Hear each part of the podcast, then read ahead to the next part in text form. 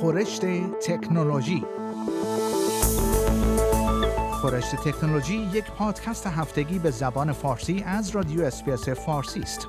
پادکستی که در آن از گجت ها یا ابزار تکنولوژیکی جدید گرفته تا نوآوری های جدید در جهان فناوری و یا حتی ویدیوها و اخبار داغ در شبکه های اجتماعی می‌پردازیم.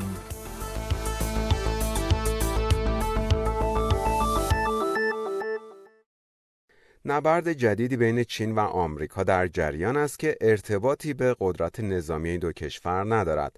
در عوض این دو قدرت بزرگ در حال رقابت برای تسلط پیدا کردن روی عرصه تولید تراشه های کامپیوتری هستند. چین اهمیت تولید تراشه ها که در ابزارهای مختلف از گوشی های موبایل گرفته تا یخچال ها کاربرد دارند را درک کرده است. به همین دلیل در ماه مارس امسال سرمایه گذاری در تولید نیمه رسانه ها را به عنوان یکی از هفت اولویت اصلی در برنامه اقتصادی پنج ساله خود معرفی کرد. این در حالی است که آمریکا نیز اقدامات مشابهی را برای افزایش سرمایه گذاری در زمینه طراحی و تولید تراشه های کامپیوتری انجام داده است. استراتژی پشت این تصمیمات این است که این کشورها بتوانند تراشه های مورد نیاز خود را تولید کنند و تحت تاثیر نوسانات عرضه در بازار نباشند. اما این فقط چین و آمریکا نیستند که تولید تراشه ها را ضروری می دانند. کره جنوبی که هم از لحاظ جغرافیایی و هم از لحاظ استراتژیک در بین این دو قدرت قرار گرفته است هم به یکی از کشورهای اصلی در عرصه تولید تراشه های کامپیوتری تبدیل شده است و تصمیم ندارد دست از رقابت با آمریکا و چین بردارد. آنکی هیون از انجمن نیمه های کره جنوبی می‌گوید همهگیری کرونا ویروس باعث افزایش تقاضا برای ابزارهای دیجیتال شده و همین امر تقاضا برای تراشه ها را افزایش داده است. به گزارش ABC آقای آن می‌گوید آمریکا خالق صنایع نیمه های جهان است ولی اکنون فقط ده درصد از صنایع تولید نیمه ها در آمریکا مستقر است. وی می‌گوید آمریکا امروزه حتی نمی‌تواند تراشه های مورد نیاز خودش را تامین کند. شرکت های کره سامسونگ و SK Hynix به ترتیب اولین و چهارمین تولید کننده نیمه رسانا ها در جهان هستند. در این کشور در حدود 20 هزار شرکت و کسب و کار در زمینه تولید تراشه ها فعالیت می کنند. پروفسور کیم سیوان استاد اقتصاد در دانشگاه زنان ایهوا در سئول می‌گوید بخش بزرگی از موفقیت کره جنوبی در زمینه تولید تراشه ها به دلیل حمایت دولت این کشور از صنایع تولید نیمه ها در زمانی است که این صنایع در کشورهای دیگر با چالش مواجه بوده است. و خبر بعدی دانشمندان موفق شدند به کمک هوش مصنوعی ساختارهای تقریبا تمام پروتئین هایی که توسط بدن انسان تولید می شوند را پیش بینی کنند. این پیشرفت می تواند سرعت تولید داروهای جدید برای درمان بیماری ها را به طور قابل توجهی افزایش دهد. پروتئین ها اجزای اصلی تشکیل دهنده موجودات زنده هستند. همه سلول های بدن ما دارای چنین پروتئین هایی هستند. درک شکل های پروتئین ها برای پیشرفت در زمینه پزشکی ضروری است ولی تاکنون فقط کسر کوچکی از اینها مشخص شدند.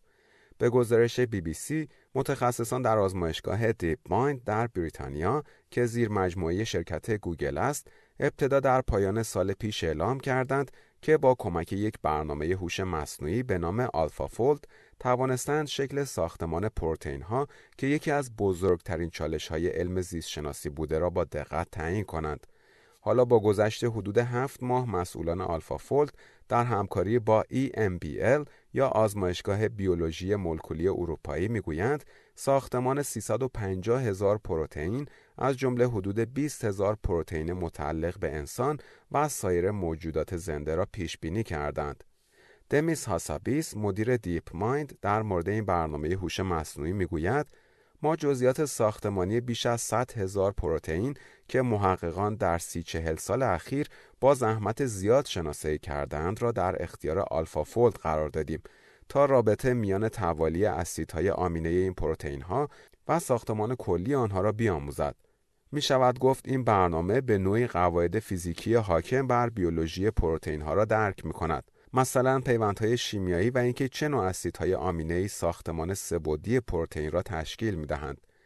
به این ترتیب این برنامه الگوهای ساخت پروتئین هایی که ساختمان آنها قبلا شناسایی شده را یاد می‌گیرد و با کمک قواعد علم فیزیک و شیمی ساختمان پروتئین هایی که قبلا ندیده را پیش بینی می کند.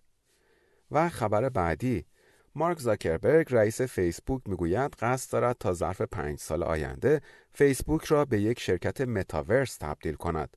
یک متاورس یک جهان آنلاین است که افراد می توانند در آن بازی کنند، کار کنند و با هم ارتباط داشته باشند و این اغلب به کمک هدست های واقعیت مجازی انجام می شود. زاکربرگ می‌گوید این به این معنی است که افراد به جای اینکه محتوای اینترنت را تماشا کنند در اینترنت خواهند بود یکی از قابلیت های متاورس به این صورت خواهد بود که کاربران می توانند در کنسرت های سه‌بعدی شرکت کنند فیسبوک همچنین در حال کار روی یک پروژه با عنوان Infinite Office است که به کاربران اجازه می دهد تا از طریق واقعیت مجازی فضای کار ایده‌آل خود را طراحی کنند.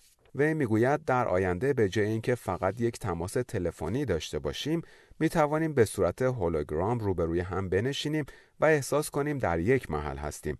در حالی که ممکن است در ایالتهای مختلف باشیم و صدها مایل از هم فاصله داشته باشیم.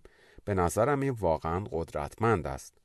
فیسبوک سرمایه گذاری سنگینی در زمینه واقعیت مجازی داشته است و شرکت آکیولس که تولید کننده محصولات واقعیت مجازی است را به قیمت دو میلیارد دلار خریده است.